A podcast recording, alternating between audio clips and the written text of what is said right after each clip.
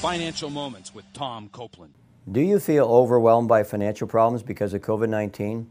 If yes, here are some practical steps to reduce your financial stress. First, review your bank and credit card statements to determine where your money has been spent for the last six months.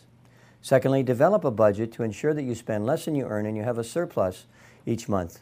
It may be necessary to eliminate unnecessary expenses. Use that surplus to pay down your most expensive debt first, which is usually your credit cards, and then pay down your other debts. And fourthly, be sure to save some money for emergencies. Proverbs 21:20 says, "In the house of the wise are stores of choice food and oil, but a foolish man devours all he has." And most importantly, spend quality time with the Lord daily, asking God for his wisdom and direction in managing money.